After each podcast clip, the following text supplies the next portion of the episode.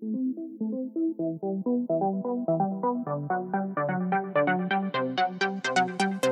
everybody, and welcome to the HTML All the Things podcast, episode 93 Cool New Tech. I'm your host, Matt Lawrence, and I'm joined again by my co host, Mike Karan.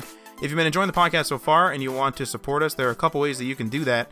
You can uh, review us on Apple Podcasts or on the podcast platform that you're listening to this on. What are you laughing at, Mike? I can see you there. I can see you that way. I accidentally forgot to change one of the news to the web. What? Remember? Yeah. Cool new. Damn it. Cool, Cool tech. new tech, not cool web. Come yeah, on. that was the was supposed to be cool new tech, and I changed two of the titles, but I forgot the third one. We really need to have like a script in there where if you change one, it changes all three. I feel like we should get like a, an actual document maker like program. Yeah, instead of maybe, or like just out. use a macro or something. I'm sure it's doable. Like something sure. like that. But Yeah. that's Okay. like that's like Captain Kirk screwing up the star date. Yep. Come on now. I mean- anyway, Yeah. ahem. You can review us on Apple Podcasts or on the podcast platform you're listening to this on. You can also check us out on that Patreon. Only a couple of tiers right now, but the three dollar tier will give you a shout out in the podcast, and we'll share a, we- a link to your website in our show notes. And the most important one is just to tell your friends or anyone else that uh, you know that is interested in web development that we're here, ready to be listened to. And if you or your friends are ready to go a step further, you can come check out our Discord server, which is rapidly growing in this uh, quarantine time. Actually, really rapidly growing recently. So come, uh, you know, hang out with us. We're all chatting in there about PHP and JS and UX and all the rest of it. So come on down, as it were. But weekly pain point, Mike, please take it away. All right. Uh, so weekly pain point this week, a little depressing, but uh, have a bunny as a pet, and he got sick this weekend, and he's okay though now. So I'm just just to warn everyone, everything everything turns out fine, but had to go visit the vet, which is a super stressful occasion. I'm sure everyone knows. I hate hate going to the vet, just like everyone kind of hates going to the doctors. Um, but I mean, got through it. Kind of ruined the weekend, that's for sure. Weekend kind of is a write off. Was a tough week, shitty weekend last week, and then now a new week starts again. So kind of got to roll with the punches on this one and hope that this week kind of goes by okay, so I can actually have a weekend next week. That's about it. Jesus. What about you, Matt? Uh, so my weekly pain point isn't really a weekly pain point. It's like a new obsession. So if you know me, I get like randomly obsessed with things. Um, I don't know whether it. Well, I don't. I don't know what it is actually. I was gonna say maybe it's a prestige thing, but like that's probably not right. I don't know what it is actually, but I just randomly get obsessed with some some random things. Uh, one of them is phone cameras. So like that's why I have a real nice phone now. Um, but like so now I'm obsessed with audio equipment, and specifically, I was uh, really I, I, I want to upgrade this this podcast's uh, audio setup. I know our podcast, you know, sounds fine. Uh, at, the, at the end of the day, you know, there's no problems. It's not like crackling constantly, or you know, I'm not I'm not recording. I had a friend one time that recorded by getting a uh, paper clip, and he bent it so that it would hold an earbud, and he held it in front of the the laptop's microphone array at the top so that he could record the sound coming out of the speakers. Like that's how he recorded sound. This is years and years and years ago, like early 2000s. So like you know we're not on a recording setup like that. Um, and there's no you know so whatever. And and, and it's like obviously we're editing it to make it more balanced and stuff. So we're not in a bad camp. But I really want to get like I'm using this microphone sometimes for 12 hours a day. So I I stream video games sometimes. Um, I'm obviously doing phone calls all the time on you know, Skype and like whatever else. Um, I, I like how I always go to Skype first, and I rarely use Skype. But anyway, that's like the de facto thing. It's like Kleenex now. But anyway, uh, so I, I use this microphone a lot, and there's been a few days in this quarantine, especially, where I've actually used this microphone like 12 hours. Go on a web call, go on or go on like a regular call with some clients, go on a you know a call with my girlfriend, then I go and I stream. Then we record a podcast later, whatever. So it's like you know, 12 hours. So I'm getting a lot of use out of this, and I kind of want to upgrade it. I have a blue snowball, not the snowball ice, the blue snowball. Mike has a blue Yeti. Used to have the snowball and it broke sadly. So I wanted to massive jump. I wanted to just jump into like the Shure SM7B or something like that. And the reason why I like that is because, you know, Joe Rogan uses it. Obviously, it's tried true, tested. I can hear it, I can see it, I can do whatever. I've watched the JayzTwoCents video on it. I've like looked up some stuff about it, whatever. Um, also, for my other podcast, uh, when we're not doing it remotely, so when this quarantine's uh, over, we do it in like a you know proper music setup, so a proper music studio, and we have electro voice microphones, and those are like a proper you know radio standard. And so, you know, for the most part, from my research, the Shure SM7B or the Electro Voice are both industry standards, and you can't really go wrong with either. There's pros and cons of either one, of course, etc., etc., etc. So I want to get this. So the way, but the thing is, is like this is why I'm questioning whether it's prestige because like we have microphone arms, like that's what I have here. Now this one I can't move uh, when I'm recording, uh, or you're gonna hear it, of course. But I want one of those ones where I can move it around, like the Joe Rogan show, and you can whatever. Uh, those are around you know 500 500 something dollars. Uh, the interface I was looking at is around 566. There might need to be an amp attached to that interface because I'm not sure if that's an amp. So that might be have to be like two to three hundred, and then the microphone is like five ish hundred. Now again, these are Canadian dollars, so um, you know you might be thinking that's cheaper. Well, maybe in American dollars it is, but here that's approximately how much it is. Uh, you know, I'm sure I could go with a lesser uh microphone arm. That I I don't know. I don't know if I want to do that. It's one of those weird things. I get obsessed with some stuff. Like for example, I'm I mentioned it so many times. I have a really old car, but like I was talking to Mike the other day. I think I was talking to you about it. And one of the weird features I'm attached to now is I'm like I want OnStar. Like I don't want to touch the console. Like that's it. Like it's it's over It's for a really weird feature to be attached to. I hope you know. Like But- I, I hope Oh, I, I want, I want to hear from the audience who actually like who would who would choose a car based on the fact that it had OnStar. That I, I want to know that at HTML everything at HTML things on Instagram. No, literally, I would love to know who is purchasing a car based on their OnStar inclusion. Would love to know. Maybe I'm wrong. I don't know. But do you know how awesome it's going to be for me to like click get in the car and let's say I don't know where you live for some reason. I don't know where you well actually I don't kind of know where you live anymore. I couldn't drive there just default. So I go in there and I'm like I have Mike's let's just say I have Mike's house in my GPS or in my addresses in OnStar. However that works. I've never used it. However that works. And I get in the car and I, I, I'm not I ain't clicking. I ain't clicking one thing. I ain't mounting my phone. That's it. I click the little blue button on my rearview mirror, and it goes I like. mean, that's literally clicking one thing. OnStar, By Mr. the way. Lawrence. You, no, you clicked one thing. You said you're not clicking a single thing. I'm not clicking anything on the dash. I'm clicking that rearview mirror button. I'm gonna click that. I'm gonna get in the car, click it. Blah, OnStar, Mr. Lawrence. How can we direct you today? Hi, I want to go to Mike's house, saved address or whatever. However that works. Never used it before. And then it'll beam it to my car's screen, and then I pull out and drive. I'm going to tell you right now, it's not going to be as good as you think it is. I prom, I promise you 100%, it's not going to be as good as you think. It is. You can get is. the version And with the Wi-Fi hotspot in the car, so I don't use data anymore. I'm, I'm, I'm to transcending, to to- cellular tower, You have to pay for that per month. and it's also using a cellular tower. But Yes, um, it's the I have to same pay- thing. oh yeah, it's sixty dollars a month, I think, something like that. Um, but I, I hope you do it. Honestly, though, like I 100% hope that you that you make your purchasing decision based on OnStar and write like a, a full on UX review about how OnStar has changed your life and how every car from now in the future OnStar will be in. And the day after you do that, OnStar will become a derelict company and will I really hope file that's for not the case. bankruptcy, and your car will be worthless. Well, to you. well, one. don't don't say that thing. I'm trying to overtalk it. Um, one of the things that uh, one of the things that I did that people thought thought I was crazy uh, in the beginning is this is all my uh, you know, Google Nest devices. Like I Google Nest or formerly Google Home devices everywhere uh, in the home. And one of the best things, this is the best thing ever. You walk into a room, like I'm not touching light switches. Like it's it's over. it's over. That's it. Walk in the room, turn my lights on, and it does it. One of the best things I've ever done. This is this is everyone get ready for a very lackluster to you, but great for me experience. Go into my bedroom, say turn the lights on, turns the lights on because it knows contextually where I am. Fantastic, okay? I don't have to say turn the bedroom lights on, just say turn the lights on. Because that Nest device in that room heard it. It turns just those lights on. And yes, there's been several incidents where I forgot to assign a room and turned everything off in the house. Just moving on. Moving on with our lives. Okay. Walk in, turn the lights on, get in, you know, get ready for bed, whatever. Go lay down in bed, set an alarm with my voice, confirm the alarm, think, damn, did I turn the light off downstairs? Ask it, hey, did I turn the light on? It's like, or off. It's like, yes, this light is off. I say, okay, turn the light off, meaning, because it's contextual, in the room, turns the lights off, I go to sleep. I didn't touch a button. I didn't touch a switch. It's all over. It's all over. That's it. I mean, I've you know transcended the button. whatever makes you happy. I hope I hope that that is truly the peak of your happiness. Like, well, I don't know if that's a bad thing to hope for or a good thing.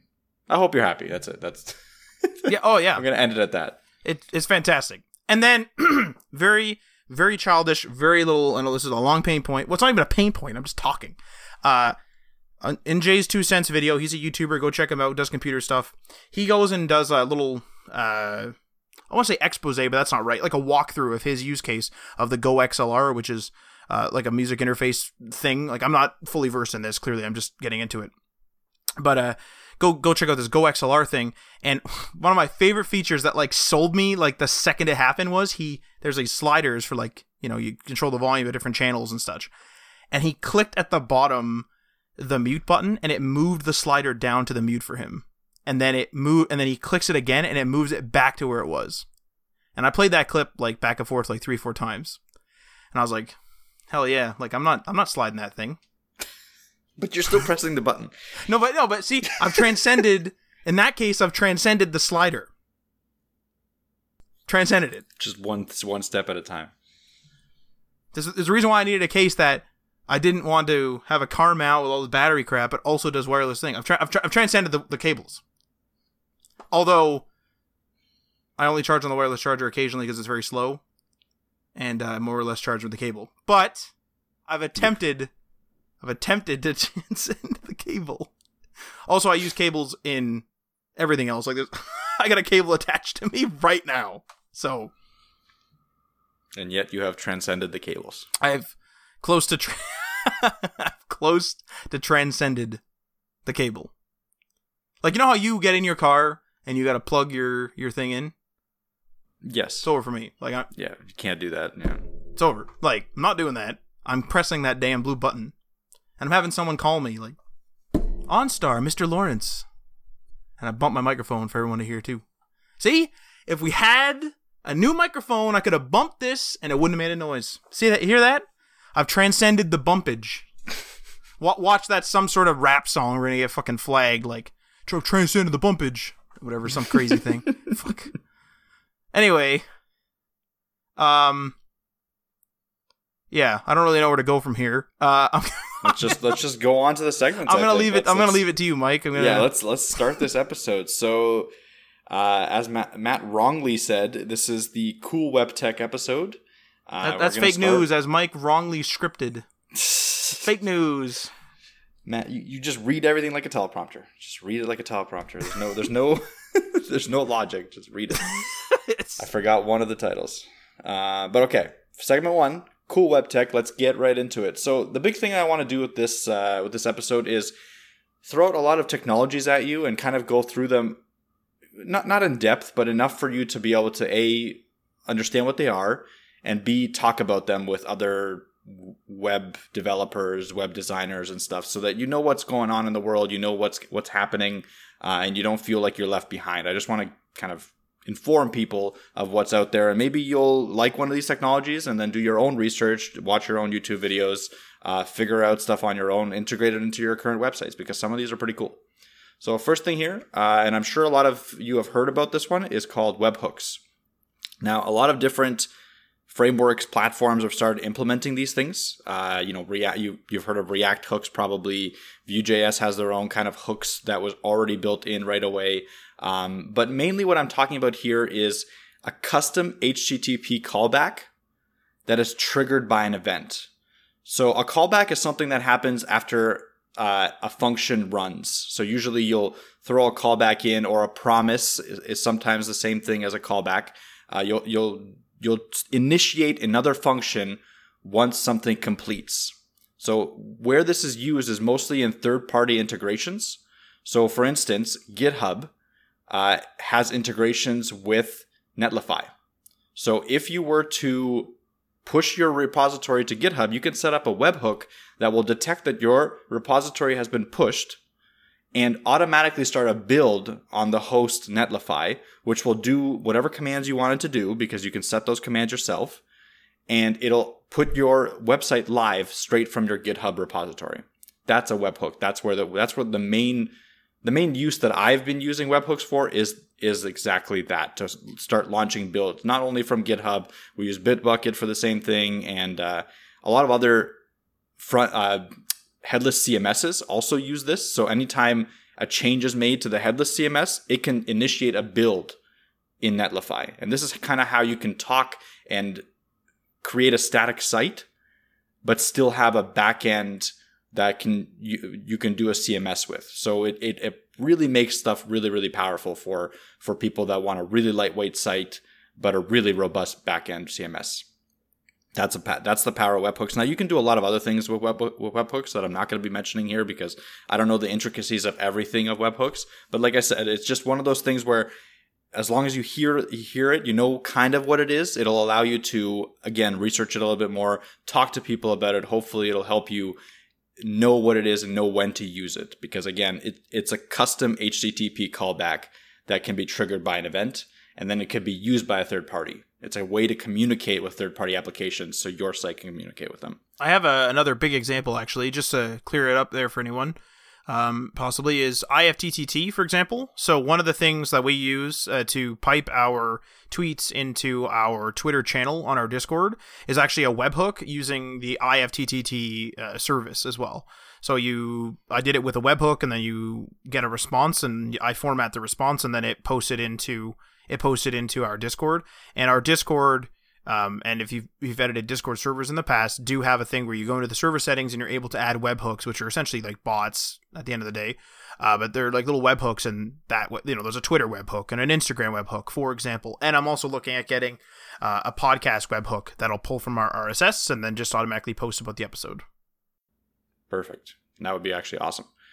Um, next thing here, uh, and I've talked about this a couple times before, but it's Flutter Web.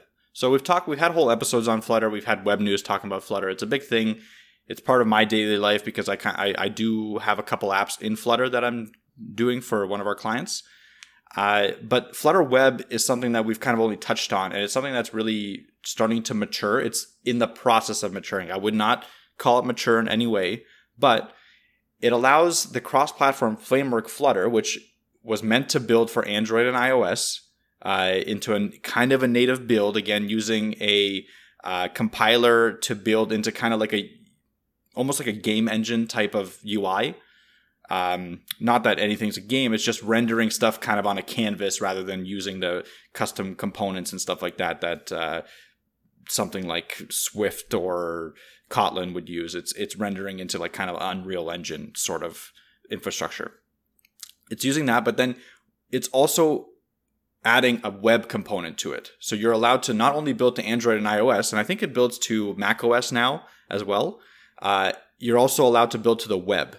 So you can create a website using Dart, which is the Flutter language, and build it for web, and then also build it for iOS and also build it for Android. One one language, one code base, all three major platforms.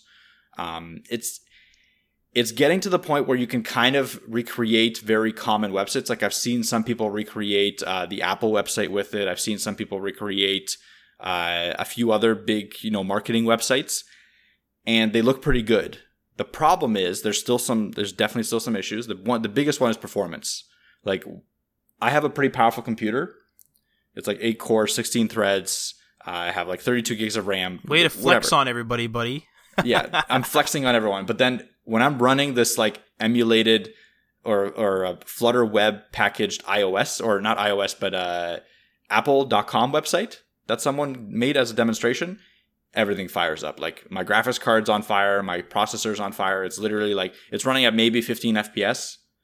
Like all the animations that happen, because the more animations that happen, the, the harder it is on the hard on the processor. Now, this is due to not it not being optimized yet. So the optimization is coming. It's not in a final build. I think it's, it's still technically in an alpha, maybe a beta, but it's still very much early. But it is a lot of the features that are there for web are there now. It's just like we're talking optimizations. If they can optimize for performance, we're solid because any web app that you build now that you want to have, first of all, access to a lot of native APIs because that's what Flutter gives you will now be able to be thrown right into the web as well. So you don't have to build a separate web version as well as an Android and iOS version.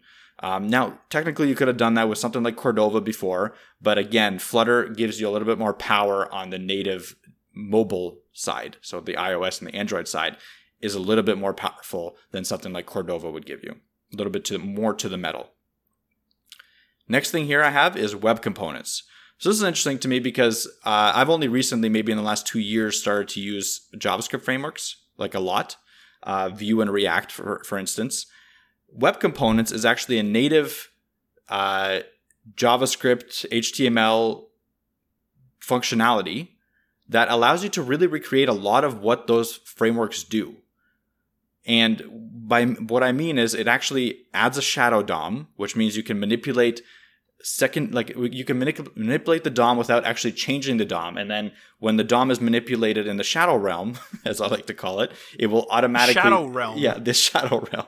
It'll automatically uh, manipulate the actual real DOM. So it allows you to have kind of a separate DOM uh, that you can screw around with and detect and stuff like that. So that's something that uh, most r- frameworks use, Vue and React especially. Uh, I know Svelte doesn't do this. I was mentioning in the Svelte episode. You can check it out. I think it's a few episodes back. Uh, that Svelte actually doesn't use a shadow DOM, and because of that, it's a lot more lightweight. It's too much. But it's too many shadows. yeah, there's too much. There's too much stuff going on. But regardless, Web Components actually builds the Shadow DOM right into native HTML, native JS, which is cool. It also builds in templating syntax, which means again you can have a lot of like reactivity in components. You can have you know one component be able to build out a bunch of list items or whatever. That's what templating gives you. And because of that, you're able to use the reusable component architecture. So you're able to build out a component kind of separately from your app and then just import it with import statements into your wherever you need to use it in your HTML and your JavaScript and use all the functionality of that component just like you would with a Vue or React JS component. So it's really interesting to me that this is kind of becoming integrated into native uh, native HTML and C, native HTML and JS because my question will be a year or two down the line, is there any reason to ever use another framework? Like, should are all these functionalities going to be built into regular JavaScript and HTML? So you won't have to download a million libraries. You won't have to rely on any, you know, reliability issues or security issues with all the different npm packages you have to install to support the libraries. It's an interesting topic. I think a really good experiment would be: Can you recreate most of your functionality that you have in your Vue or React website currently with what's currently available in native JavaScript, native CSS, native JS. And I bet you 99% of the conveniences that you have, you could probably recreate um, with a little bit of with a little bit of hard work. So next year, I have WebAssembly. Now, this is something that I really didn't know anything about until I started to do this the show notes for this episode. Uh, but it was really interesting to me because I had it like it just kept popping up for me. Like I would read articles and be like, "Oh, and WebAssembly is a thing," and then WebAssembly is a thing, and I'm like, "What are they talking about? Like, what is this WebAssembly thing?" But apparently, it's actually a, f- a language that you're able to access from JavaScript. Now, it's not JavaScript, but you're able to access it from a web browser, from uh, like m- all the common browsers. I think all like Internet Explorer. Uh, Edge, at least uh, for sure, Edge, Firefox, Safari, and Chrome all support this. Now, wait, is sorry, sorry to interrupt. Edge or the new Edge built on the Chromium so engine? both for sure. Okay. Yeah, both the old Edge and the one built on Chromium definitely support WebAssembly. But what it allows you to do is actually write code that's way more to the metal. Now, again, it's a separate coding language. You're not writing JavaScript, you're writing WebAssembly code. So it's a little bit more complex and it's definitely not something you would write to like, you know, power a business card website or even like a, you know, a sophisticated blog site. You're not going to be using WebAssembly to power those websites. But stuff like massive video processing sites, like stuff on, on YouTube when you're, you know, uploading a million videos and you have to transcode them in real time, that stuff is most definitely written in WebAssembly because you're writing stuff way more to the metal of the machine that it's encoding on. You're writing stuff that can handle number crunching. That's what it's for. WebAssembly is for handling massive amounts of number crunching all in a line. So if you can give give your site like if your site has to number crunch a bunch of numbers for whatever reason, if, if it's video processing, if it's um, audio encoding, if it's like if you have to put like a filter on, like if you're doing a guitar pedal kind of thing, that's just a bunch of numbers being crunched. You're taking data and you're getting other data out that's the stuff that WebAssembly can do. And you can do it in parallel too. So WebAssembly gives you access to a bunch of different parallel, um, like you can, you can put stuff on different cores. You can, you can really, really up your performance, your raw hard metal performance. That's the point of it. So it was cool to me. Like, I don't know if a lot of people are going to use it. Uh, it's not something that I don't think, I think I'm going to use anytime soon.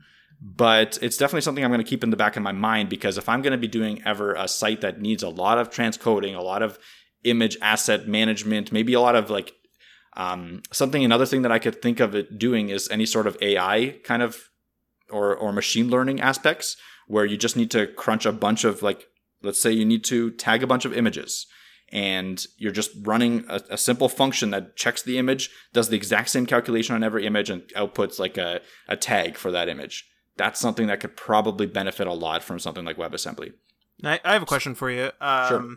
I don't know if you mentioned this and I just missed it, but this is done on the client side or is this done server side? And the reason why I ask is biggest example in my head comes from if you if you're trying to convert a file to another type of file.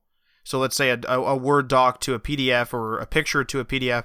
There's a lot of those services online that are free where you upload it to them and they say, "Oh, we'll send you a link to it in 5 minutes." And they'll take the file that you upload and then they'll process it in their data center somewhere, right? And then they'll give it they'll have a file ready for you and it'll be there for a few days or whatever it is.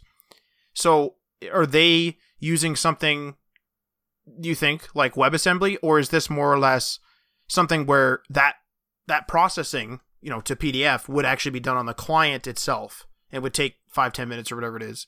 And then since you're getting the metal performance like that's the you know it, it it's only limited by the client itself, or is this is this more server stuff? So I think it's both. I okay. think it is both. I think I think you can do it on the client. I think the server aspect of it is a lot more appealing, and I think that that is more common to do it on the server side. But I can see it being used on the client side. Like if you don't have a lot of processing power uh, on your server, like if you're just a new startup and you need to do a lot of PDF processing, like you're talking about, like you know, trans converting to PDF or whatever, maybe you do build it on the client side because yes, you're taxing the client a little more, but since you're writing it in WebAssembly, it's going to be a little more efficient. It'll be faster, et cetera, et cetera. So I think it, it can be done on both. Um, I'm not 100% sure on that. Please correct me. If you're a WebAssembly expert, first of all, I would love to have an episode on WebAssembly if we can find an expert and to, to talk to them about it to see where like where they use it, how they use it, how they see it growing and stuff. And second of all, like uh, it's just a cool topic to to think about because Matt and I actually started our programming like knowledge mostly in assembly.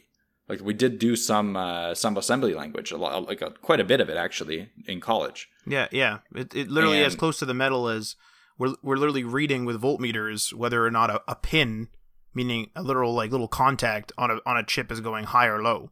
Yeah, that's pretty literally touching the metal, if you will, of the pin. yeah. Like exactly, seeing if it's a one or a zero, like literally getting down to the binary level on a lot of things. But WebAssembly is a way for us to maybe delve into that a little bit more. Like maybe we can re, you know, re-engage our talents and go into a little bit more WebAssembly. And I'm sure there's quite a bit of work to be done in there because a lot of people need to get more performance out of, you know, struggling hardware. So definitely an interesting topic that I want to explore some more, but I just wanted to put it out there again so that you guys know about it, so that you hear it a, few times and then you can discuss it with someone and expand your knowledge and maybe their knowledge. Uh, so next thing here is API first development. Now this isn't really a, t- a tech; it's more of a method that's been coming up a lot more often. And the concept of it is instead of building everything in parallel, which is kind of what we've been doing like building the UI for your front end, the UI for your back end, the data stuff for your back end, all the endpoints, building all that out. Instead of doing all that at the same time, what API first development is, is a deliberate approach to build the backend and the API endpoints first. So get your data in order. Get your, you know, your Node.js server up and running. Get your MongoDB install up in order and get, and then get your API all up and running all the way you want it to be, and then give it to your front end team and be like, here's my API, here's what it generates. Build a front end that talks to it and build a front end that uses it to the best capacity. Let me know if I need to change anything a little bit, but this is what you have to deal with. And what that gives you is the UI is very much is essentially focused on the data it receives instead of being disconnected. A lot of the times you look at a website and you can tell when an when a website is disconnected from its backend. It just doesn't match like why is this why are these articles here and these articles over there why is there like 15 different filters to get down to the exact same articles that you're seeing on the front page that those kind of things are a disconnect between the front end and the back end this sort of development infrastructure the api first development method will help alleviate those kinds of problems now the negative of it is it's definitely slower because you can't do those things in parallel anymore but you can argue that what you're what you're kind of losing in the speed of being able to do parallel, you're gaining in the deliberate implementation of the UI on the front end after you get that back end done.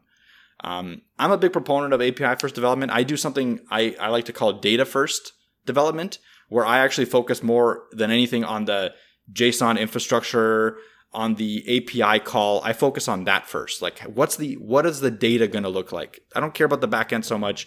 I don't care about the front end, but what is the data going to look like? And from that, I can start uh, seeing what the back end is going to look like, and I can start seeing what the front end is going to look like. And I don't. The, once you have that data there, you can build whichever one first, whichever one you want, because then you can build them both in parallel. Maybe then you can build, um, you know, you, you kind of stop. You kind of stop the approach of uh, only building the back end in that case. That's why I like data for data first development, but not everyone uh, agrees with that. But regardless. Next thing here is web-based IDEs. So these are cool. Um, these are kind of like things that are starting to pop up more, more and more common. So VS Code, uh, one of the popular IDE code editors, is going to have an online version. I believe they already have one that you can test out on in beta, but it's going to be coming out to the mass market soon, where you'll be able to kind of log into your Microsoft account and go to your VS Code instance as a web app and be able to code all online. So all your files will be synced up to the server, etc., etc. I can see a lot of positive with this kind of thing. Uh, GitHub also has one that they're working on. I can't remember exactly what it's called. They have their own name for it, but it's essentially VS Code, like one to one VS Code with all of its extensions and stuff like that, only on GitHub site tied to your GitHub account, like directly to your all your all your repos and stuff like that. And the cool thing about the GitHub implementation is that let's say you're working on solving issues for other people's open source projects. Like a lot of people do that in their off time to, to learn a lot of new skills and to help out the open source community. You don't have to pull their project into your own repo. You can literally go into their project and then open it inside of I like the web app and start coding immediately. Just change a couple things, you know, push your push your changes directly from the website and be on your way. You don't have to download any dependencies on your computer that you're never going to use again. You don't have to worry about keeping your environment the same as the person that's coding that environment. You just use the the thing that's actually meant to be used inside of GitHub. I see a lot of power in this. Um, I think the other thing that it, it opens up to is like really low powered laptops being able to do very very high level and, and low level development work. Chromebooks. Chromebooks, yep. Uh, Windows X, I think, is coming out where it's going to be very, very much app driven infrastructure. It's probably going to fail because they all Windows do. 10X, like all, yeah. all, yeah. Windows 10X is probably going to fail um, because Windows has tried this many times and they failed every single time. Uh, but we'll see. Uh, so, for, but stuff like this kind of helps it because the more web apps you have, the more stuff that you can do on, in the browser that looks and feels like a native application the better chance that kind of system has where you can't use the you know first party x86 apps next thing i have here Uh, is sorry to interrupt you. yeah there. go ahead I just wanted Go to ahead. mention uh, because it's kind of both uh, Web IDE and API first development. So when you were talking about API first development and then also uh, also what what, you, what did you call it? Your method data data first Yeah. So the first thing actually came to mind was uh, I was doing this earlier today was a little bit of Webflow development. So it's web based, which is why I wanted to wait for the both both of them to come out. And you're not coding; you're kind of visually coding, as I've mentioned over and over again. I'm not going to get into that. But what I've noticed is I was going in, and you can go into Webflow and you can make individual pages, and then there's also CMS items, and all the CMS items are you make a CMS collection, and then you can link those together or whatever, and then the CMS items. So, for example, your collection could be a blog, and then your items inside of your thing would be uh, your blog posts. But then you can link them together, so you can have another CMS collection could be your blog categories, or your blog tags, and you can like link those two together. And I was looking at uh, making a drop down list and uh, in in a customer site, and I was thinking like, wow, I could really I could make it so that this customer li- or this uh, this drop down list is actually uh, formulated from from like these CMS items, and you could have a bunch of different pages point to it. But what Webflow seems to do, and I never really thought of it until you mentioned this, is it is very much you're developing them both in parallel, but the way it's put together is it helps you to not have so much redundancy with those filters and such. And the reason why that is is because I'm thinking to myself, well, I have to I have this drop down list. I just populated it manually. And then I can't have like half manual, half whatever, because that would just look weird. So it's like, okay, I have to think about this. Okay, this whole list that I just put together, which at the moment is placeholder, I have to delete this and replace it with data driven actual stuff in the CMS. And that and the way that Webflow put, is is put together and the way I organize myself in the Webflow interface, which is all done on the browser by the way, is very indicative it's very indicative of this API first development. Is it's sort of similar in that way where I have to think of okay, I need I need another collection here. I'll pull this data from the collection. This collection will pull from this other collection. There's like nested collection lists now and stuff like this. So I have to really think about where to do it. I can't have like two pages that are you know, redundant. Like I could, but I would have to go out of my way to actually make them redundant and make them kind of weird. I'd make one and be like, why would I need another? In terms of how I put things together in Webflow.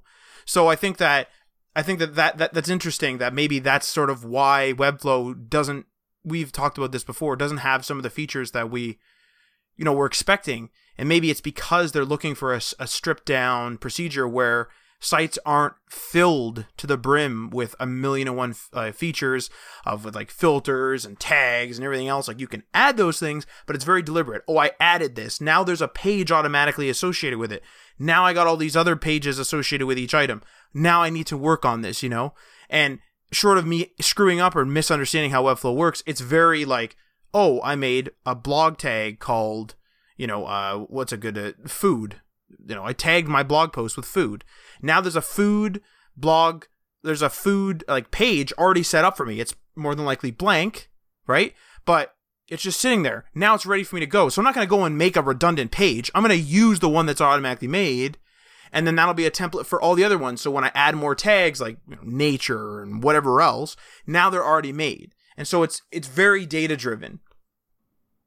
Yeah, exactly. And that I think that's the way to go. Um, just because it gives your front end so much more of a cleaner look. Like if you're giving, if you're tell your front end, hey, just design something that will, you know, house a blog. That's so open ended. Oh yeah, they're gonna put like a million filters. Like, okay, is this blog gonna have a million different so, like options? You're gonna have this, this, and this, and this. And then when they get the data, they're like, well, this doesn't really fit, so I'm gonna have to kind of pseudo make it fit. And it's gonna be, it's, I don't know, it's just, it's in my opinion not the right way to go about it. I think data is much more complicated and the much more it, you should take your time developing the data that your website is going to be displaying because th- that's what's going to determine how it's going to work that's going to determine the ux of it the biggest biggest point the ui everything is going to be determined by the data that it's going to be displaying so you're absolutely right yeah 100% so next thing here is AI powered chatbots. So this this is becoming more and more popular. If you go on a website and there's a little live chat bubble at the bottom right corner, that's the typical place where they are, and you click on it, the first thing that you interact with is usually not a person anymore. Like it used to be where you would click on it and immediately be like, "Hey, this is Jennifer. You, I'm answering your question now." Um, no, the first thing is is now it's a bot where it'll do a couple things. It will attempt to parse your question and give you commonly answered, commonly like a FAQ kind of style answers. So if you have something like you're asking about account management, it'll give you all the account management answers it could find for you and be like, hey, are these any any of these going to fit your needs? And if it can answer your question, that's great because now they've cut out a person from answering questions. So they don't have to hire as many people. Second thing that it can do for you is it can organize your questions into different categories and give the person a little bit of an advantage in solving your question because they don't have to go in and pull out information from you right off the get go. They can, they already know your question. They already know what category your question in. So if you're like, again, account management, so you're trying to reactivate your account or something, um, then you've already stated that to the bot, and the bot can then relay that information to the right person that manages the accounts. and that person can then go in and talk to the person one on one and answer the question for them or whatever, resolve the issue. So I think it when used correctly, and that's a big big asterisk when used correctly because it can be used incorrectly. Uh, I think it can be a huge benefit to people, especially small startups that just can't hire a massive support team and also to the users because if it's able to answer your question without you having to talk to another person because sometimes that is possible. I've had that happen. Not often. Usually i do end up having to talk to a person but a few times where it directed me to uh, you know an faq document that actually was my problem. Uh, it actually alleviated the whole reason for me to talk to someone and it, it saved me time as well. So if if implemented correctly it's a cool thing and there's a lot of technologies out there that do implement AI powered chatbots. Now, you would definitely have to set them up yourself. Again, it's kind of like uh, Slack chatbots, like Slack bots, Discord bots. You have to feed it a bunch of information, like, you know, if and when state, like stuff like that. Um, but once you set it up, it's kind of like a one and done thing because as soon as you set it up, it's already working for you. And you can update it as you go and stuff like that. As more questions get asked, the same questions, you can update it with the answers, etc., etc. So I think it makes sense, especially for small startups. Um, and I'd like to see where it goes. Like if it can become even more intelligent and automatically pick up that people are asking the same questions, and then prompt you to fill out the answers. I wonder if that if that's a thing. It'd be interesting. And and to be fair with you, you're more tech savvy, so you would have already looked for the FAQ and stuff like that, and that's why it's solved so few of your issues. Where yeah. when someone isn't tech savvy or completely new to the service, then they'll I'm sure it, it has actually like averted quite a few tech support calls and saved quite a bit of money in, in tech support. Hundred percent, hundred like turn on turn your computer off and on every time. Oh yeah, white windows. Yeah, I, I the IT crowd. Hello, hello IT. Have you tried turning it off and on again? yeah, exactly. Um, so next thing here is Motion UI. I've talked about Motion UI a couple times, I think, on the show, just briefly, and I'm going to talk about it briefly again because I haven't had time to really go into it. But essentially, it's a animations framework for the web, and it allows you to power your website with a bunch of different kinds of animations. Uh, based on scrolling, based on whatever you kind of want, and different different kinds of animations, different styles, like sliding in, out, uh, you know, doing a bunch of different things, and it's extremely smooth animation styles. Um, if you go on apple.com and you like, you know, you start scrolling, you see all those animations coming in and fading in and all the text coming in and changing. Um, I don't know if that's powered by Motion UI, but that's what Motion UI is trying to do. So it allows you to kind of express your website in a different way. I think animations are a pretty big, especially for a product page uh, or like a launch page for your site. I think it's a pretty big thing that you can utilize especially if you only do a little bit of it to you know draw attention to different points uh, to tell a story stuff like that. So cool thing. Check it out. Called motion ui i. Have the link in the show notes. Next thing here is voice search. This one is really interesting and i'm surprised hasn't been utilized more.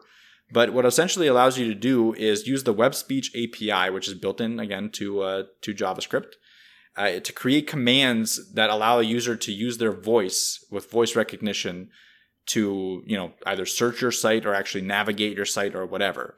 So again with matt's you know matt loves his uh, smart homes thing the next step for him would be to go on like youtube and instead of you know typing in his uh, his video he would just be like okay youtube uh, can you please you know put up html things podcasts and start playing them and i have and kind of done this with the google nest hub no, of course, yeah. Uh, on oh, apps and stuff, man. you can you can do that. But now, imagine if you could do that right from your browser, which you might be able to. Actually, I'm not sure.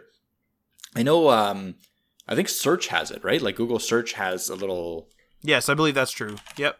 And YouTube might. Yes, for sure has it. Yes, so YouTube probably does have it. But like, imagine like a random website, or even and, or even and, not having to press the the microphone yeah. necessarily. Like even just having a hotkey on the keyboard yeah. where I can just enter the website and just be like, search this up, and then it just pulls up the latest, you know, video podcast that I watch or something. Exactly. Maybe like even on Facebook, like you're just on Facebook and you want to talk to someone, you're like, hey, start chatting with whoever, and just say their name. I'm going to transcend web UI. Exactly, web UI. Transcend web UI. Go on a game site and start searching for games without uh, having to type anything in. Perfect. Start navigating the page with just words. Again, there's a coming a double benefit to this because accessibility becomes a huge thing. If you're designing websites to be used by voice, then you're helping people with visual disabilities. Yeah. Like people that can't see. So that's double benefit. Or help or um, people have trouble using the mouse. Yeah, absolutely, exactly. So it's it, it could be a big big benefit. Um, next thing here is web monetization, and uh, Matt and I have talked about this a little bit, but it's a it's a new topic that is kind of being slowly integrated into websites, and it, it is interesting to me because essentially the current web format is you're monetizing with ads. Like most sites are monetized with ads, or with monetized with like being a membership site, or monetized with uh, I don't even like sponsorships or a product. You're selling a product on a website, it could be monetized with that as well. Web monetization allows micropayments to come into play for monetizing a simple like news website or a blog website or a podcast website, whatever. Uh, you can start implementing things called micropayments, and these micropayments can kind of interact with your website in different ways. So, what one one thing you can do is you can have exclusive content for people that have submitted a micropayment. So if you've submitted $3 this month, then you're allowed to access this kind of like these three articles that we wrote this month that we're going to release next month, but you're allowed to access them early. So exclusive early access content.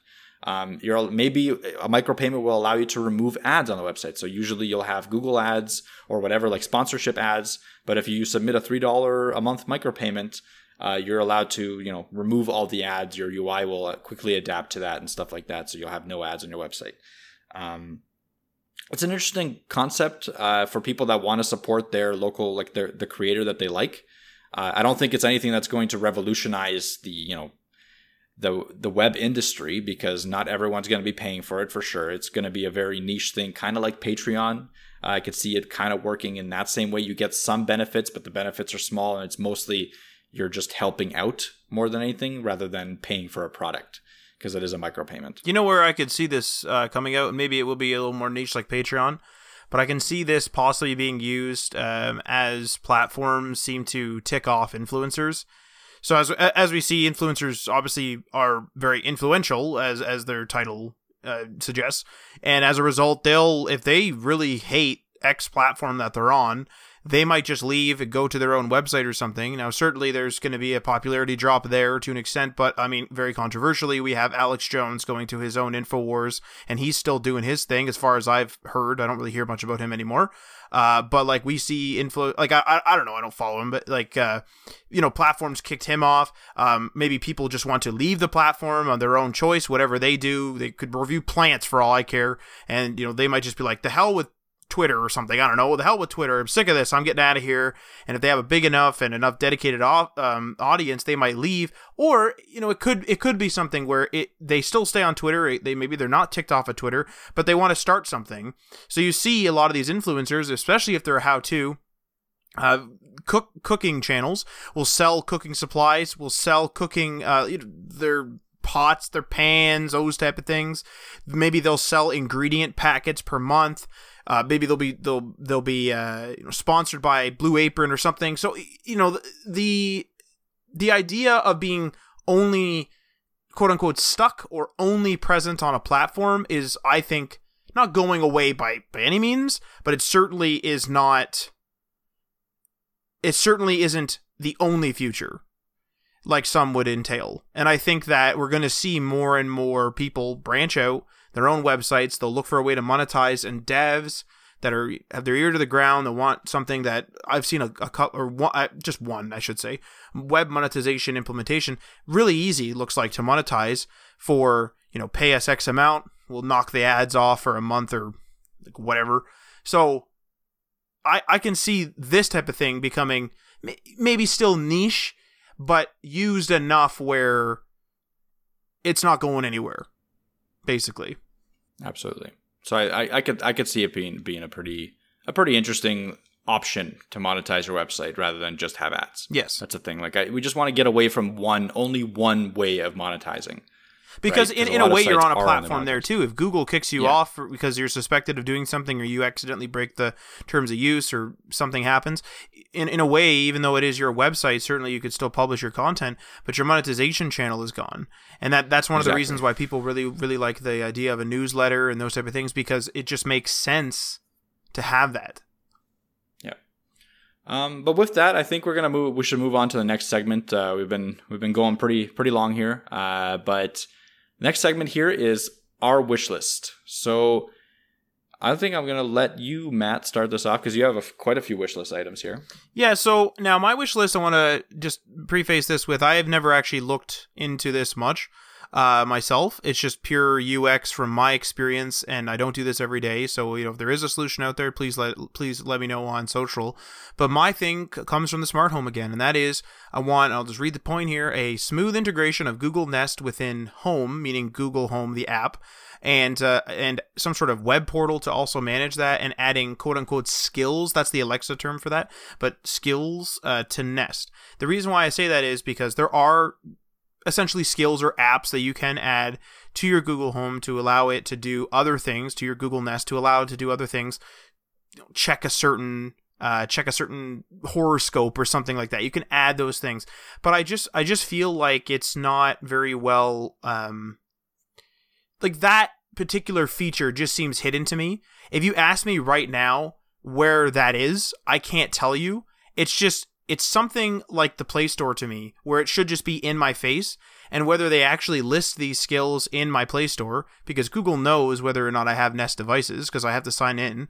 They should be they should almost have a Nest section or they should uh, you know have it be more prominent in the Home app or allow me to monitor it. Like one of the ma- one of the major things that I wanted for a long time was a a Google uh, at the time a Google Home where I could physically hit the button. So there's been times where I had a sore throat or something and I couldn't yell and I just wanted to shut off my smart light and I would have to I mean first world problems, I have to go over and click the button on the smart switch. But I would prefer just why isn't there a visual control? Or sometimes it's just nice to have a visual control so that Google Home or now Google Nest Hub uh, allows me to change the brightness of things and have a slider there. And sometimes it's just more natural to reach out with my hand. That's that that type of thing. But I, I just feel like the Google Home app has brought that stuff together and Android thing like alongside Android things and everything. So I'm allowed to, you know, quote unquote flip switches from my phone, flip switches from my uh, Nest Hub with the screen, flip switches with my voice from just like a Nest Mini, for example, but I'm not able to easily find these skills. Um, I find that the the Amazon implementation of skills just seems to be a little bit more in your face. It seems to be a little bit more like, hey, add these skills. And there's been times where I say like, man, I would I would love to just be able to check on the price of something, and I just can't necessarily do it from there. And and and like I, I want to check on it from a certain manufacturer, like a certain, uh, you know, I want to know what uh, Canada Computers has um, f- as a price for this thing. I want to know the Canada Computer deals or something like that. And I would love for skills or whatever whatever Google calls them, these apps or whatever that you add to your Google Nest.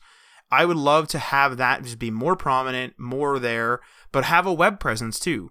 I think that because it's it's it's the home one of the things I'll just say is with the Nest Homes and with your phone, you have the Google Assistant everywhere.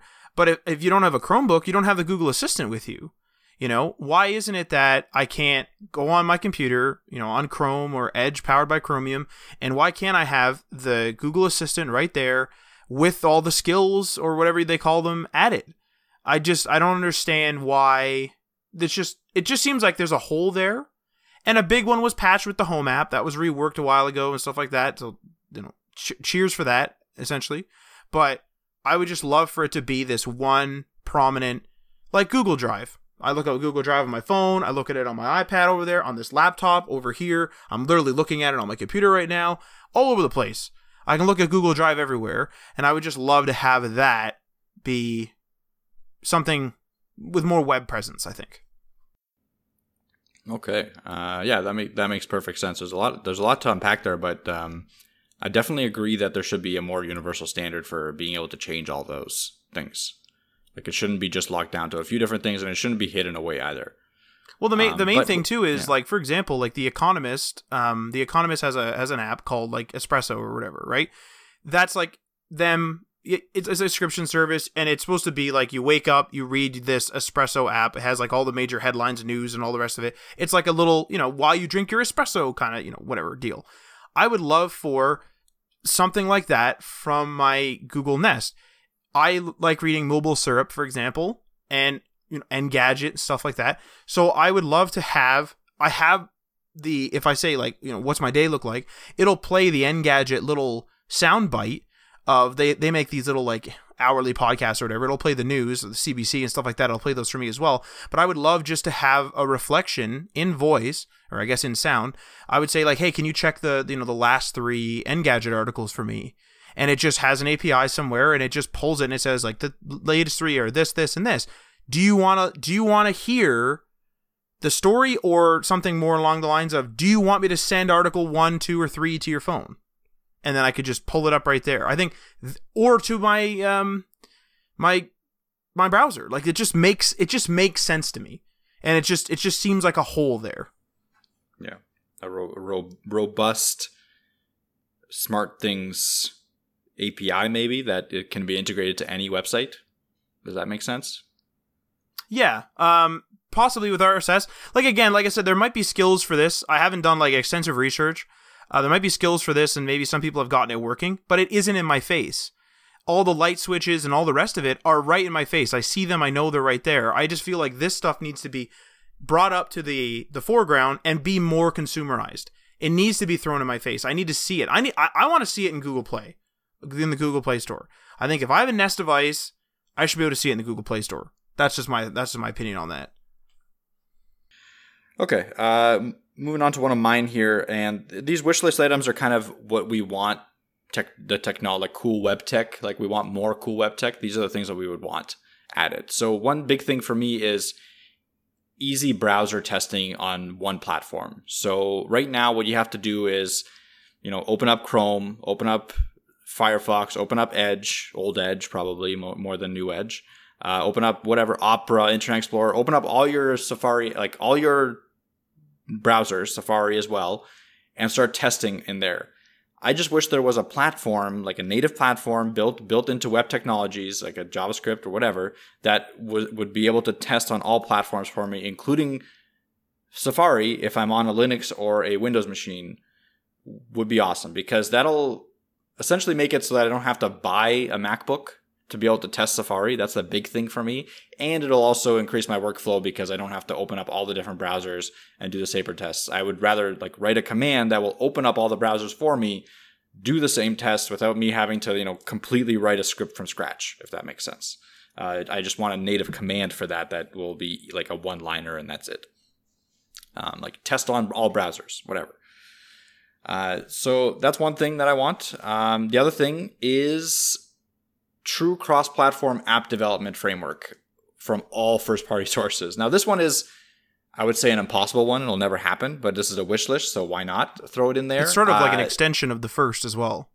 Yes, exactly. A big extension though. I, I just want you know I do want like cross platform support for everything because I want to be I want to have the choice to use whatever platform I want. Right now I don't. Right. That's my problem. Is like if I want to be able to continue to support my the iOS apps that I'm building, even though they're cross platform, like they're technically built on web technologies, I'm building them on I can build them on anything, but I can't test them or package them on a Windows machine because I need an iOS machine to be able to package and test and fiddle around with the the all the different library frameworks and stuff like that. Like I can't do that unless I have an iOS machine. I could try to do it with like a a VM, but it, it's crappy crappy UX. I've tried it. Um, so I would love for like for them all to come together, be you know homies with each other, and all of a sudden have one first party source to be able to build for the web, for iOS, and for Android. And you know, great performance. Obviously, all the to the metal uh, API support, all that stuff. I know it's not going to happen, but I'm going to throw it out there. Maybe you know, the universe hears it and something will happen. But whatever, I'm just throwing it out there. Windows Terminal is sort of a step in that direction, a very technical, not consumerized, non-visual step, but it still is a step in that direction, I'd say myself. And I have tested Safari actually from my Windows machine, but it was through a VM. Uh, so of a, v- a remote VM. I remember I, when we were first starting, we were looking at how do we test Safari. And ended up the best way to do it is just to get some Apple devices. Um, classic, eh? But uh, I did. I would think I was able to spin up Safari five or something on uh, a VM for free, and I was able to use it for like an hour a month or something like that years ago now. But I was able to test some stuff on there. Uh, so maybe VMs are the answer there uh, for your first one, and like for your second one, I mean, I think I think they're both like I said, hand in hand. I think when one comes, the other one will come with it. Probably the the testing would need to be together, and then once they see the holes in it, they'll start getting that all together, and then probably there'll be some sort of initiative from that that makes uh, people everyone want to spin up their own. Uh, you know, they'll spin up one conglomerated language, if you will. So.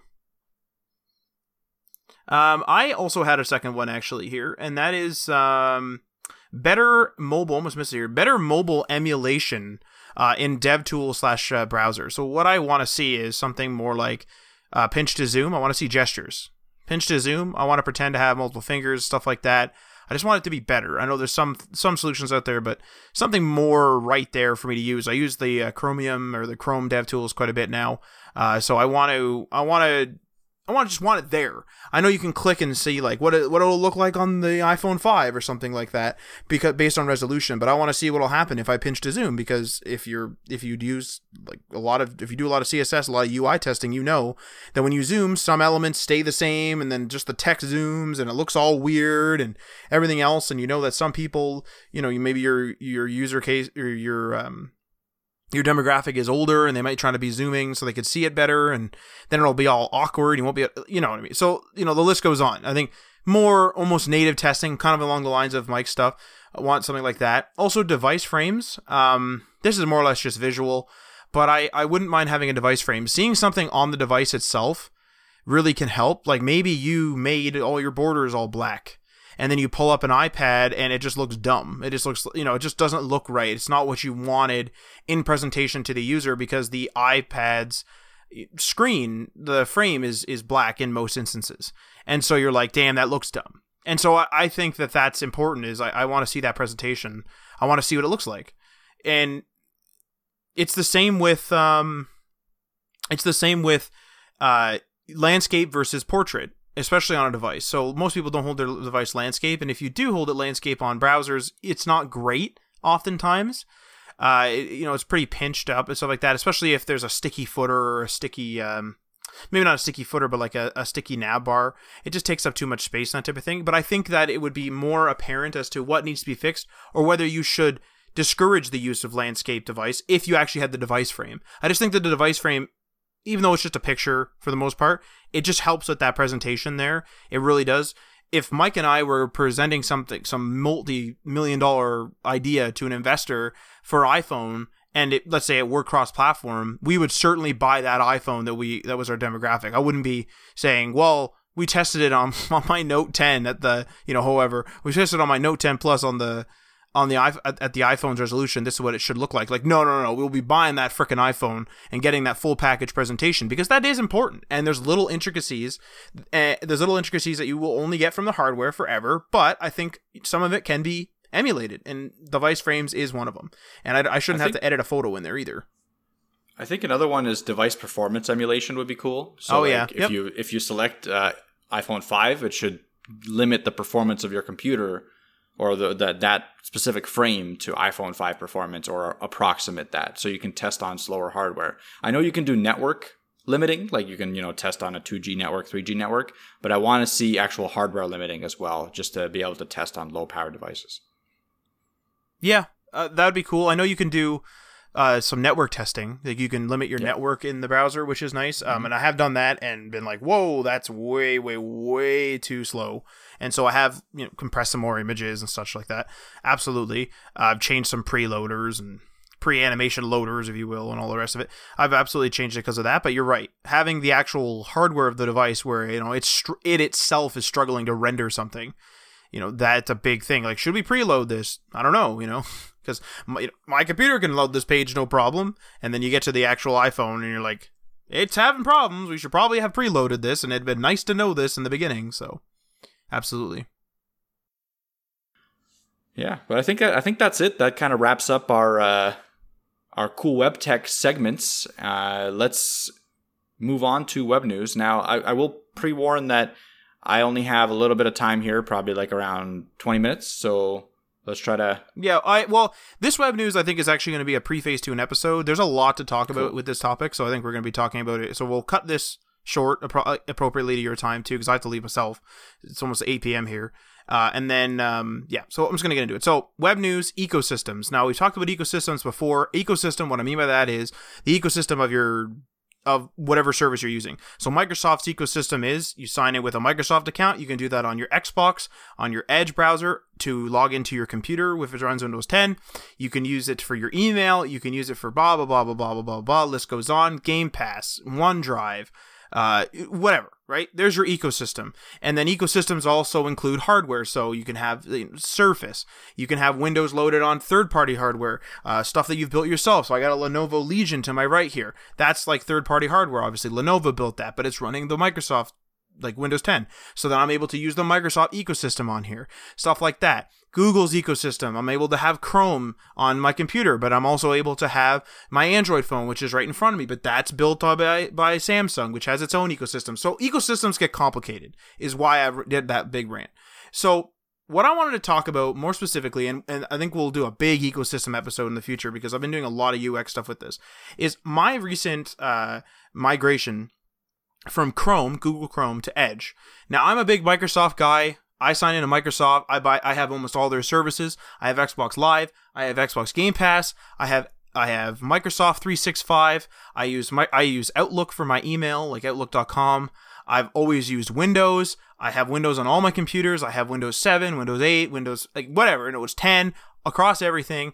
I was looking at a Windows phone back in the day. Like I am Windows all all the way through. And if window and if Microsoft came out, I have a, a Samsung tablet running Windows 10 for Pete's sake over like right over there. Uh, the, like it, it's everywhere. I use a lot of Microsoft stuff. I got my Xbox back there. I got my 360 right below there. Microsoft. So if Microsoft releases a solution, I go for it. And that's what happened here. Was I was using Google Chrome and I use Google stuff, right? So here's an ecosystem intersection, which is why this is a particularly interesting thing to me. Google is a search engine. Google is obviously a search uh, a service provider. Google Drive, Gmail, the whole bit of it. Also my ho- my smart home ecosystem, right? It's Something that Microsoft doesn't have. I have my you know Google Nest right there. I got a new Nest Mini over there, Google Nest Hub upstairs, like the whole bit, the whole shebang, right? So when I went and went to the new Edge, which runs on Chromium, I had a really smooth experience. I went, it was on my it was on my Legion, on my Lenovo Legion, my main laptop here, and I literally just imported my stuff. I imported my history, I imported all my all the rest of it, imported my uh, bookmarks, imported all the rest of it, and then I was able to sign in now with uh, Google. Now, like into Google, like the my Gmail and stuff like that. So I'm still able to use their services. Now, there's this weird intersection here. Google, like I said, is a search engine, as we all know, but Bing is also an intersection. Microsoft rewards you for using Bing. Microsoft Rewards is integrated into Windows. You can see it. It's also integrated into my Xbox. There's an app for it. It's also integrated wherever. Like it's everywhere, right? Microsoft rewards you for using their services and doing all the rest of it. You can go in and take a look at this stuff like this. And I actually have a friend who uses Microsoft Rewards to pay for Game Pass, and they got a, f- a few free months of Game Pass. So you're getting rewarded for using their ecosystem. And then there's also this Google ecosystem thing. So what I want to break down at the end of the day here is what I want to break down is Chrome versus Chromium Edge. And I want to talk about specifically, and I guess I'll bring you, Mike, into this because you, you're big into the Google thing as well. But I want to talk about two things. One thing is when somebody jumps ship, per se, now some might say I jump ship, I jump ship from Google Chrome to, to Edge. What do you bring along with you? Some people don't bring anything and they just start with this clean slate. Clean Microsoft account, or at least my existing Microsoft account, but I've never haven't used Edge really that much in the past. And they just use that and then they build up their, their bookmarks and their history and everything else again. Their syncing and everything else. And also, to, a second thing is is what type of things are vital to you? So for example, like I said, I brought over my history and everything onto my uh, my Legion, went over and made sure all my devices were upgraded to the new Edge, and then turn the sync on, only to find out that syncing history isn't compatible yet. So we have this weird problem. And then on top of that, I have Edge on my phone. It's an Android phone, but it's also a Samsung phone, and it runs the Microsoft launcher. So this is why we're going to do a full episode on this because this is I got to write out a script and like write all this down. Like this is such an intersection of stuff. But I want to focus on what do you bring over and like do you do do a clean slate when you when you start over uh, or like when you jump ship when you change services? How long does it take you to do it? That type of stuff. And then the second one is just going to be like a general i think just a general discussion on what what can you live with and what can what can, what can't you live with? And you can choose a couple of example services for example mike because that's a big question and kind of go with it from there. Okay uh so yeah, migrations from one like let's let's take browsers as an example. Uh, for me, I've tried to migrate a few times to different browsers. I've tried the Microsoft Edge browser, both the pre Chromium and current Chromium. I've tried Firefox migration and I've tried Brave browser migration all recently, all three. It always comes down to me that I've I rely so much on the history with Chrome which is something I didn't, ne- I never thought that would happen because I just don't even pay attention to it. But right now I do. I type in like one or two letters into my URL bar and it brings up everything that I need right there. That's what Chrome does for me. When I go to a different platform, regardless of whichever one it is, that's not there. Almost everything else can be transferred, including passwords and stuff, which is cool. Um, which was another big thing for me is like all my passwords are saved in Chrome as well as a different third party password manager. But regardless, like I use Chrome autofill a lot, but that that's kind of been alleviated now because I believe in Edge, the new Edge, you the passwords transfer no problem. Uh, they they for sure transferred in Brave, and everything else is kind of there. Bookmarks obviously sync no problem, like that's not even an issue. Um, the look and feel is fine. Everything else is fine. It's just that history. It's just that like one little thing that I haven't been able to get around, and I I constantly go back. I constantly like, okay, I'm gonna try it. I'm gonna try it, and then it doesn't work. It just like it's not that it doesn't work. It's just I can't handle it. it it's a weird thing, but I just I can't handle losing my history. Now, what about what about um, in my case? So I've imported everything, the full mm-hmm. import, mm-hmm. whatever that thing was. It took me through it. The full import into Edge Chromium on my laptop on my Legion, Lenovo Legion, and they and it, it has my history, but my history is not currently syncing, which is which sucks. And now, however, here's your caveat: your browser history is not syncing, but if you're searching things in Google, that is history that gets saved because it will yes. remember your old searches via your Google account. See how see so, how it gets complicated now, right? Yes. So that's the thing. Like I search specifically in the address bar. All my searching is done in the address bar of the browser. So that top bar. Um, if Edge Chromium, because I haven't tried, I haven't given it a real good chance. Like I really just tried it once when it was in beta or alpha, whatever. Like when it first came out, I was like, oh, I'll try it. Uh, when I tried it that first time, it didn't, that didn't transfer for me in the address bar. Right. Like the history wasn't there. Um, you're right. If I go to google.com and I start typing, all my history is there. That transfers over no problem.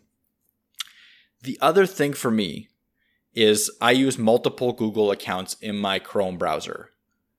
And when I go to switch between those accounts in other browsers, for some reason, it's just not as smooth as it is on Chrome. Is that something that you've tried? Just curious like uh, have you tried using multiple google accounts in the new edge browser? No so i'm, I'm just looking here because uh, I'm, I'm on edge and uh, so i'm actually signed in as my microsoft account. Now if i click on my little because this is in the browser part right? So in google my cookies and whatever there uh, you know i'm signed in as as myself my google account my personal one. Um, in my actual browser i'm signed in as uh, my microsoft account with sync on but there's also an option here um, is browse as guest, and then there's also which is actually kind of nice. I didn't realize that. And then um, add a profile, and it says to sign into Microsoft Edge with an additional email account, add a profile. And so I would assume that would do that. One one of the major advantages is I I mean I use Windows 10 Mail now uh, because I f- believe it's matured to an extent and I like it now.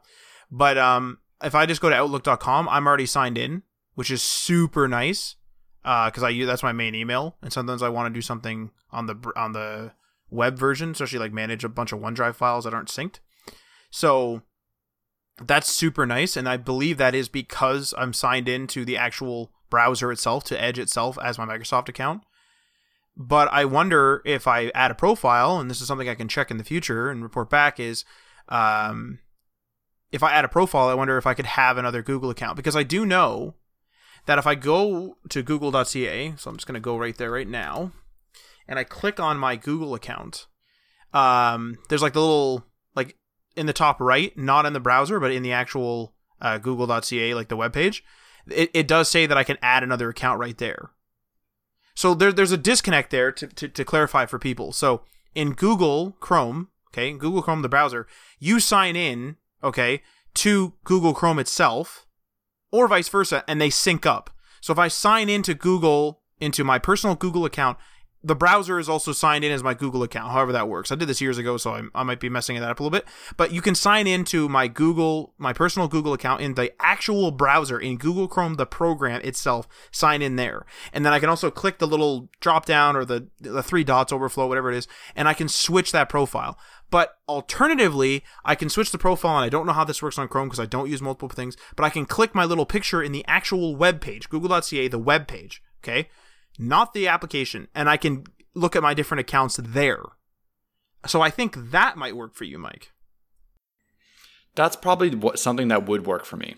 That's something that I could probably get around. Like I'm trying to right now. Like if you're hearing the the, the typing, is me actually going into my uh, new Chrome like the the Edge Chrome, Edge Chromium, yep, Edge Chromium, and checking it out. Um, and uh, one thing I, I, did notice is I, I'm still using Bing as my settings, so I'm gonna tr- change my. Which, by the way, I, I tried Google, Bing because I wanted the rewards.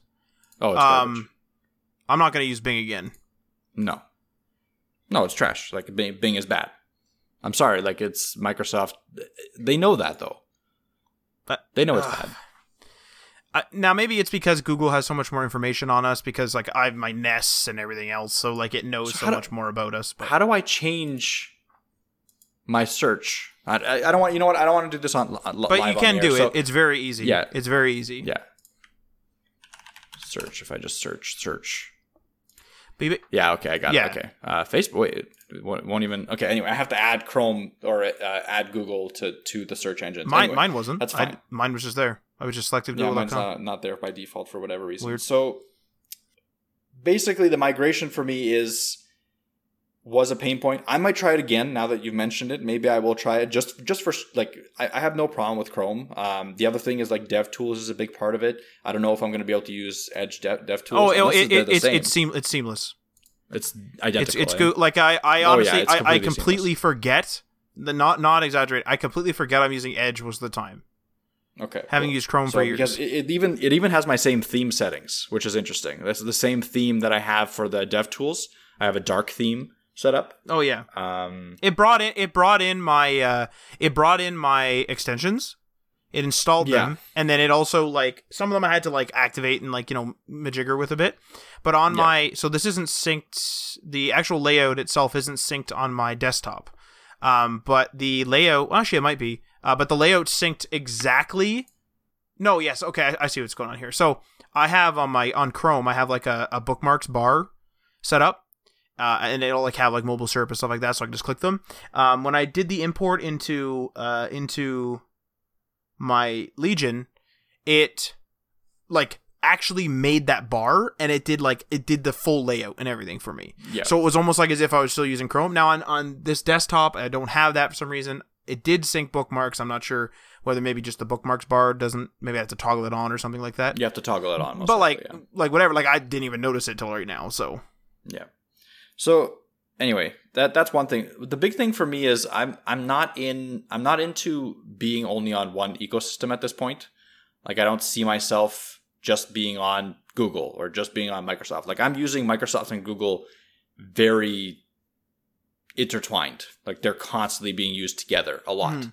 Um, I'm also using like iOS, like Apple. I'm also using that constantly intertwined with everything else. Uh, I'm just trying to think of like I use Dropbox as a file sharing app as well, like with uh, for other things. I'm not loyal to any of them at this point. Um, I would love to have one that just does everything perfectly and everyone uses it. You know what I mean? Like, so I don't have to go and jump between a million different applications. That's a whole other topic, but like that is part of it. I would love to have one thing that does everything well. Um, but the problems that that could cause with the competition, like not having competition in the in the field with, with no one like everyone's being stagmented no one's providing new features i'd rather just be using a million different applications than just be have one application that never adds new features that runs well but has no incentive to do anything different right now with the fact that we have a million ecosystems it allows competition to take the front center so whoever does it best that's who i'm going to and that's how I'm going to play it probably forever until I mean until someone like buys a monopoly or something like that happens, which I don't know if that's ever going to happen. So that that's my stance on ecosystems. I think right now um, I'm willing to try anything else. Like I said, I'm probably going to try Edge Chrome now, Chromium. Mm-hmm. Uh, just because you mentioned it, it looks it's just an interesting thing to try. Like, can can my like if I get my history across, like because you said you can get the history, if I can get that across, uh, and imported. It it just I doesn't that'll solve all I'm my problems. warn you, just does not I don't. But I don't really care if it syncs or not too much. Yeah. The only thing that it will that will bother me is not syncing to my phone. Right. Um, And it, do, it, so and it doesn't sync yet. It literally says like there's a toggle and it just says this isn't available yet. Oh, really? Yes, there is a So eventually it'll sync to your Chrome. yeah. So like there's a there's a few there's a few not not not to your Chrome, but um there's like To there's what? like so if I click on sync right now, for example, I have I have favorites, settings, addresses, and more, and passwords all syncing, which I I Yeah. actually have no passwords.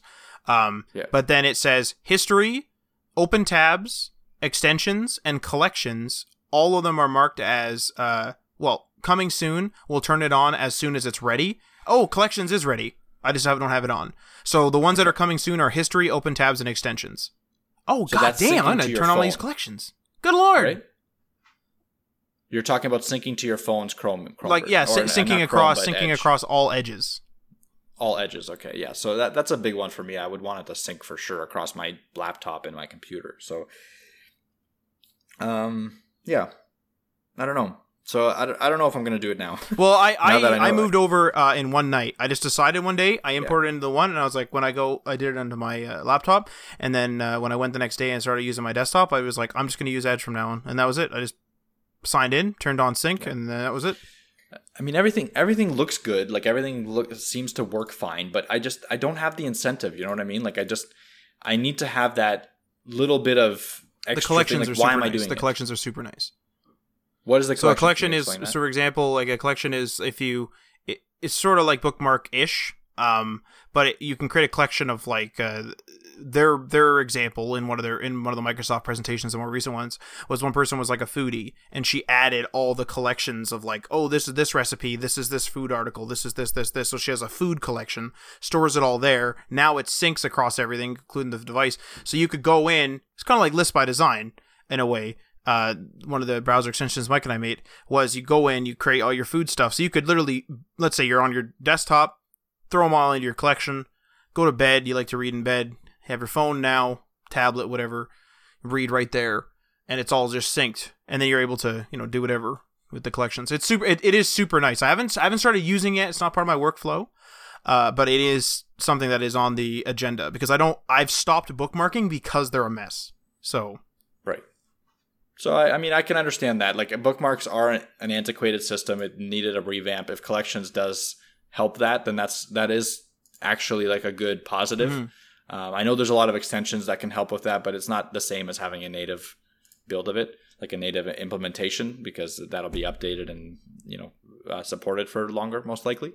Um, but yeah, I don't know. Like I'll, I'll think about it. How about that? Like I'll, I'll think about switching just just in, as an experiment more than anything at this point because I'm still again satisfied with uh, with Chrome for the most part. Edge or Edge mobile is is fantastic. Um, so in Chrome, I don't know if you remember a while ago they had the the eh, they did an update where they split it. So the top had the URL bar and some other stuff, and then they had the bottom bar which had like your tabs and your search button and stuff. And then they got rid of that, and you were able to actually turn that back on, which I do have turned on. In my uh, mobile version of Chrome via some sort of flag. Like I went into the Chrome flags and like t- toggled it on because they they literally toggled it on for everybody. People complained and then they toggled it off for everybody. It was very quick. Uh, but I love having that bottom bar, and Edge has that.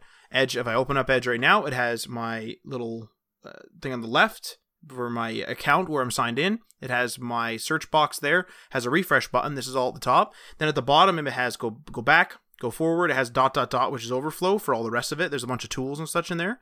And then there's also tabs and then share. So I can just share right from the bottom, and that's huge on a big screen. Like Note 10 Plus is like a big thing, obviously, big screen to reach at, to the top. That is huge, and it, it, it's massive. And Edge is Edge is great on the phone and okay. and and I am being more like you as well to an extent. I'm, I'm kind of leaning more toward. I'm, I'm very strict with my ecosystems to an extent, um, but I am noticing I'm being a little bit more like you in terms of I like having. I don't like having multiple services, but I'm allowing them into my life. Like I used to miss out on something sometimes because it's like, well, it's not a part of this thing. I'll wait for it to you know join the family of, of, this ecosystem like oh microsoft is working on this service i'll just wait but i don't do that anymore i will use multiple things but when somebody comes up with a usable product. So for me, I didn't really like the original Edge. This is this Edge. So now I've quote unquote archived Google Chrome out of my library, out of my use case for my daily life, and I now use this. I went so far as to I have a variety of uh, progressive web apps installed on my desktop here, like my messages, like for my uh, Google Messages for my Android, like SMS and RCS. And uh, I actually went so far as to uninstall that PWA because it was using the Chrome, and then I reinstalled it on Edge Chromium. Like I went that far because I just don't want. Is there any difference? No. Okay. Now Same there's thing. one small there's one small difference I've noticed on Edge mobile versus uh, Chrome mobile, and it's and I have for whatever reason I have trouble making things full screen. I don't know what the heck it is.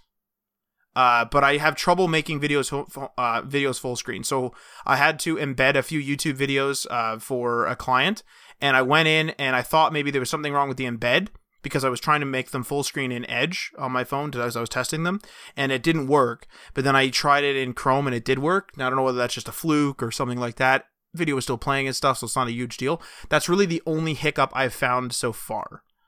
Uh, hopefully this hopefully the other syncing options like the history and such actually come in soon but i mean if you have this if you have like your google account i really don't see any reason I mean, unless you really love using the Omnibox at the top of Chrome, I really don't think it's much of a problem. Like I, I mean, I'm old, but I actually search via going. I literally go Google.ca and then I search in there.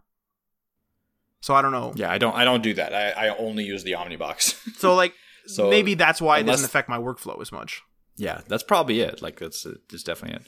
Um, but I've gotta I've gotta get going here. Yeah, so I, I think again, I'd like to, I'd like to do this conversation at length with like a script and yes. like some other stuff that because we need to actually like as we've already said like this is integrate like how many how many services two or three services already just we're talking about Edge Chromium. Imagine all the rest of the stuff that we're all signed into. So yeah, exactly. So a whole a whole episode I think is warranted.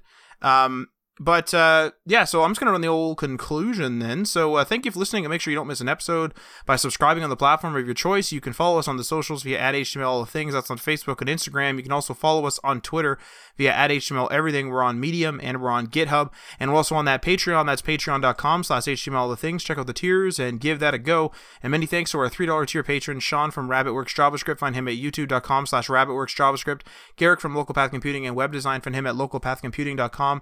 Craig aka Cosworth, Ryan Gatchell from Blue Black Digital, find him at blueblackdigital.com, Chris from Selfmade Web Designer, find him at selfmadewebdesigner.com, Tim from The Web Hacker, find him at thewebhacker.com, and DL Ford from dlford.io.